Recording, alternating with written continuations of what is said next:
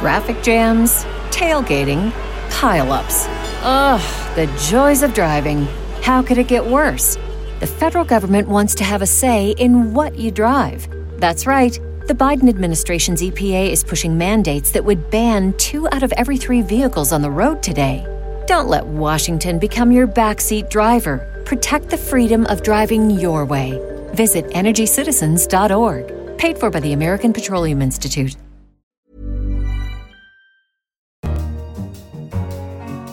Hello, I'm Philip Coggan, the Economist Buttonwood columnist, and this is Money Talks. Later in the programme, Uber is the most valuable private tech startup in America, but it's grappling with a major copyright lawsuit, allegations of sexual harassment, and an inquiry into its workplace culture. The tech industry is notoriously sexist, but Uber has attracted really negative headlines, and its brand has been hurt because of this why business confidence among European companies is sky high. If you've got Germany and France working well, then the rest of Europe can be pulled along as well. So the confidence in Europe, I think, is to a large extent a political story. And aluminium and the tension in global trade as President Trump launches an investigation into cheap imports. Chinese overcapacity is a genuine problem. The Trump investigation as to whether it's a threat to national security is a bit more complicated.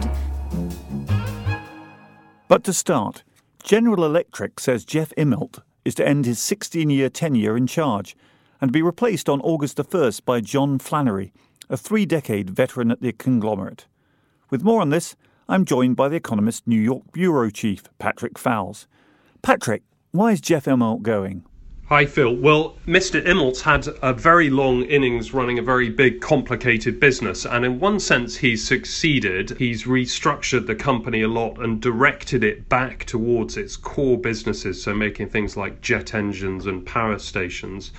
But from a financial point of view, GE hasn't really been performing p- particularly well, and Mr. Immelt's done a lot of churning of its portfolio, buying and selling businesses which has increased the amount of money that's invested in the company, but at the same time, its cash flows, its sort of underlying profits, have not really picked up. So after 16 years, I think it's the board and perhaps some of the investors have, have decided it's it's time for a change of leadership. The age of the conglomerate was the 60s and the 1970s. We've got Berkshire Hathaway under Warren Buffett and GE. Is there really a justification for a broadly based business like this anymore? You're absolutely right, and, and it'll be interesting to see whether Mr. Flannery, the new boss, comes under pressure immediately to break the company up. I think they would use two justifications. One is that the business has become much more global, and that if you're running a company with products in lots and lots of different countries, there is a synergy from being able to, to have a suite of products and share the cost of that global overhead. And the second thing I think they would argue is simply that what Mr. Immelt has done is tried to direct the portfolio of businesses they have back towards a set of businesses that have a bit more in common. So, GE, for example, used to own a media business. It used to own NBC, which clearly has nothing to do with jet engines. He's got rid of that. So, it is largely focused now on a sort of core set of big, expensive, capital intensive, and sophisticated projects. That's the logic GE would present, but I think it's likely quite quickly that logic may be tested again. And how's Wall Street reacted to the news of the change? Well, I think there's been a, a modest uptick in the share price, and that there'd been some rumours about Mr. Immelt choosing to stand down at this time. The fact that there's not a, a more euphoric reaction just shows you that there's not really a quick fix, and, and um, you know the company has tried the approach of reshuffling its assets and buying and selling stuff, and it hasn't really yielded the kind of financial results you might hope. So there isn't really a quick fix, and the task for the for the new man will be to a resist calls for yet another massive reshuffling of its portfolios, and b to try and crank out more profits from from what the company already owns. So a lot more on this story to come. Thanks very much to the Economist New York bureau chief Patrick Foulis. Next, Uber, the ride hailing giant, has achieved great things in only eight years. It's disrupted the taxi business and become the most valuable private tech startup in America, with a valuation of nearly $70 billion. But recently, it seems to be on a collision course, fending off a major lawsuit concerning intellectual property theft, allegations of sexual harassment, and an inquiry into its workplace culture. What's going to happen? I'm joined by The Economist's US technology editor, Alexandra Suich. Tell us about this inquiry. This all started in February when a former employee, Susan Fowler, published a blog post alleging uh, that Uber has a culture that's where sexual harassment and sexism are pervasive. Travis Kalanick, Uber's boss, agreed to hire Eric Holder, America's former attorney general, to lead an investigation into whether her claims and others were true. There have reportedly been over 200 claims that have been investigated. The results were shared Tuesday with staff. Uh, the larger question is what new changes are going to be implemented to help ensure that none of these issues are repeated again. Of course, this isn't a problem just with Uber. The tech industry is notoriously sexist, but Uber has attracted really negative headlines and its brand has been hurt because of this. Besides the sexual harassment allegations, what's the most serious crisis that Uber's facing? I would point to two. One is a lawsuit by Waymo, Google's sister company, um, which is working on self driving technology, and it claims that Uber knowingly stole some of its important technology that's used in self driving cars. That's working its way through the court. It'll be resolved pretend, in a few months. Um, it, it comes to trial in the fall unless Uber settles. It recently dismissed the entrepreneur who they had hired, who's the one who had brought the technology from Google, they claim. The other is a potential federal probe into what's called grayballing software. And Uber designed software to track regulators um, so they would know when to offer cars or not. If charges are brought by America's uh, government, that will be a real setback for Uber. And has this all hurt Uber's business? It's very difficult to tell because Uber is a private company, so it doesn't have a share price that's adjusted. But according to some analytics, it it has. So their share of the ride hailing business has fallen by 7% over the last five months. Lyft, the number two player in America, has gained a lot of customers. This is particularly true in Western cities, uh, which are more progressive and don't like what they've heard about the sexual harassment allegations. Whether it will hurt Uber's ability to raise new money, it has yet to be seen. I think the lawsuit and the probe are potentially bigger issues than the sexual harassment issues. And what's happening to the management? There have been a lot of executive departures, some related to the the sexism investigation, um, others not. But at, as of right now, the executive ranks have really thinned out. There's no chief financial officer. There's no chief operating officer. Recently lost its head of business this week. Um, so things are looking tough. The real question to ask is whether Travis Kalanick will stick around. He is considering taking taking a temporary leave of absence to deal with the death of his mother, which happened recently. Whether or not that will happen is unclear, but some think that he should permanently step down. And what Uber needs is to really do a U turn and come up with a different strategy um, and leadership team. My thanks to The Economist's US technology editor, Alexandra Suich. Many companies across Europe are feeling extraordinarily optimistic right now. Business confidence in Germany, by some measures, is higher than it's been since 1991, and in Spain, manufacturers are at their most optimistic in the past dozen years. In France, too, business sentiment is at its cheeriest in six years. So, what's going on? I'm joined by The Economist's European business and finance correspondent, Adam Roberts. Adam, what do you think is behind this sudden burst of confidence across European companies? Well, I guess it's a couple of things. We've got a, a, macroeconomic picture in Europe that is really quite rosy. Interest rates are low, oil prices are low.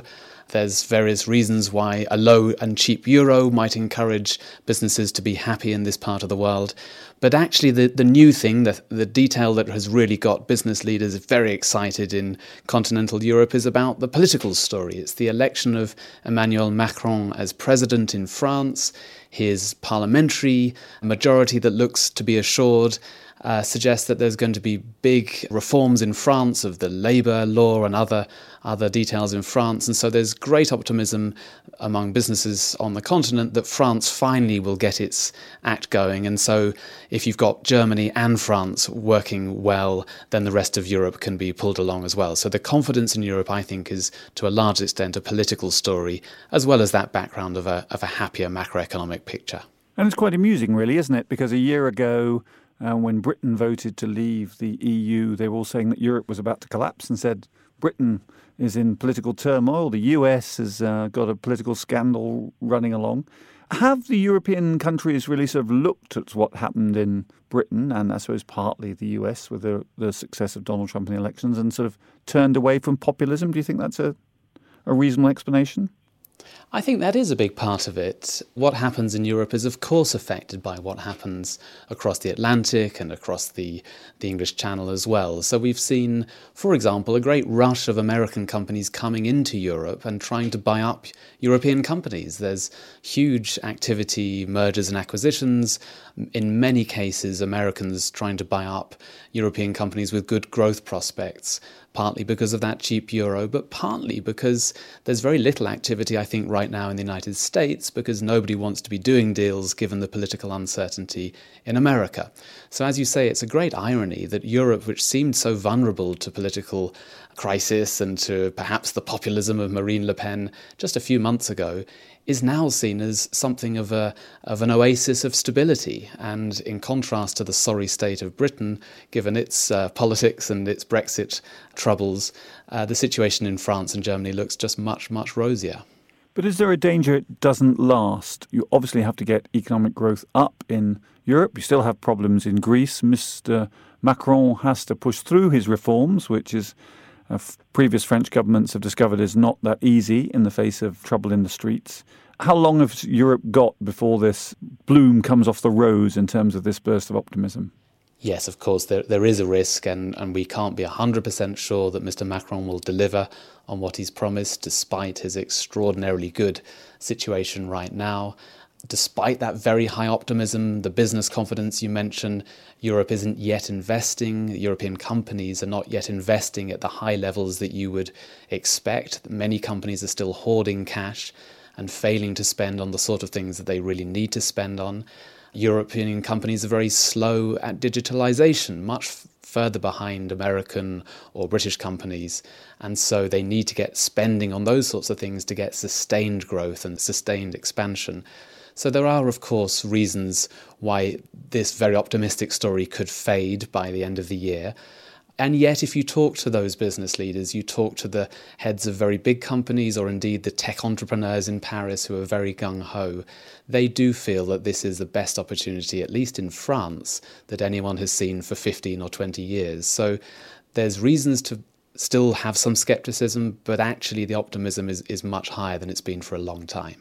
Good news then, thanks to The Economist's European business and finance correspondent, Adam Roberts. If you have any thoughts or opinions on what you hear on Money Talks, such as the changes at the top of General Electric, the future of Uber, or are European companies right to be so optimistic, then do get in touch. You can contact us on Twitter at Economist Radio, or you can always send an email to radio at economist.com.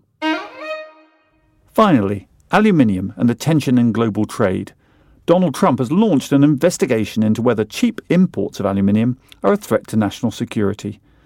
I'm joined by Soumaya Keynes, our economics correspondent. Soumaya, what's going on?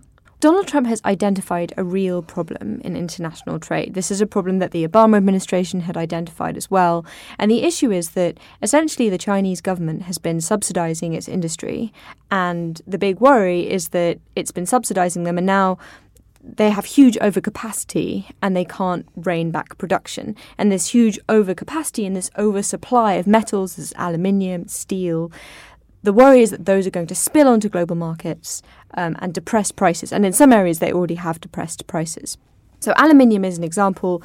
Uh, the American aluminium industry claims that the Chinese have been subsidizing its aluminium, giving them cheap loans and cheap electricity, and this has been hurting uh, American production. And if you look at the numbers, there's been a, a downward trend of the number of smelters over the last you know, 60 years or so, but um, over the last 10 years, as Chinese production has ramped up hugely and the number of aluminium smelters has been closing down.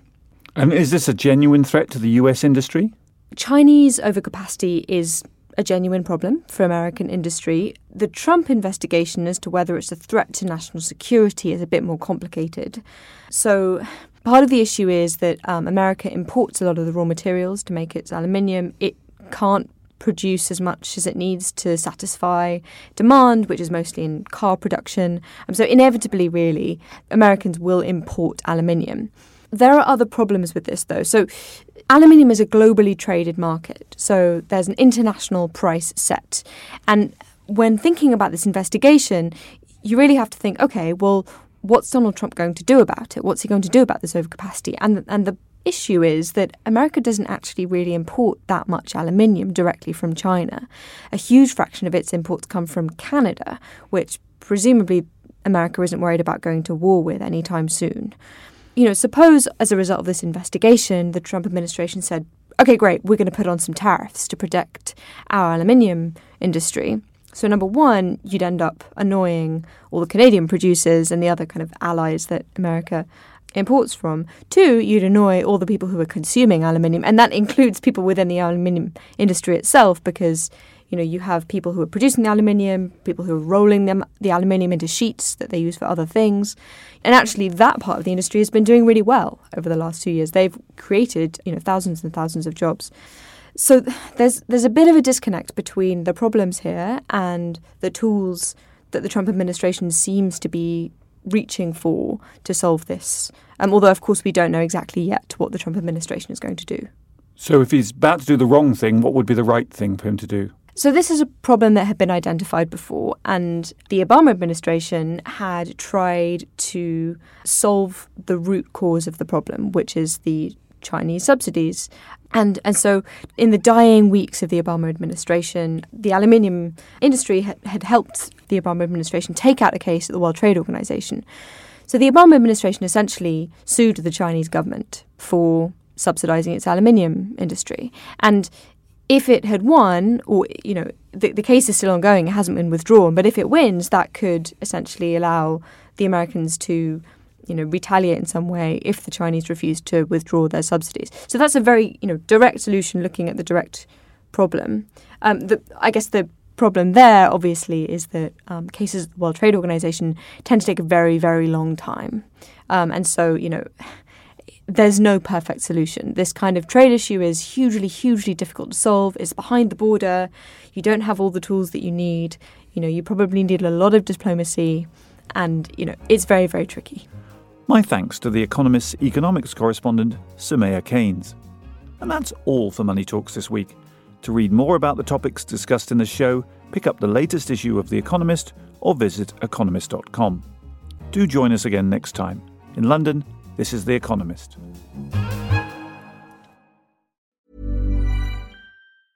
Small details are big surfaces, tight corners are odd shapes, flat, rounded, textured, or tall. Whatever your next project, there's a spray paint pattern that's just right. Because Rust-Oleum Custom Spray 5 in 1 gives you control with five different spray patterns. So you can tackle nooks, crannies, edges, and curves without worrying about drips, runs, uneven coverage, or anything else. Custom Spray 5 and 1. Only from Rust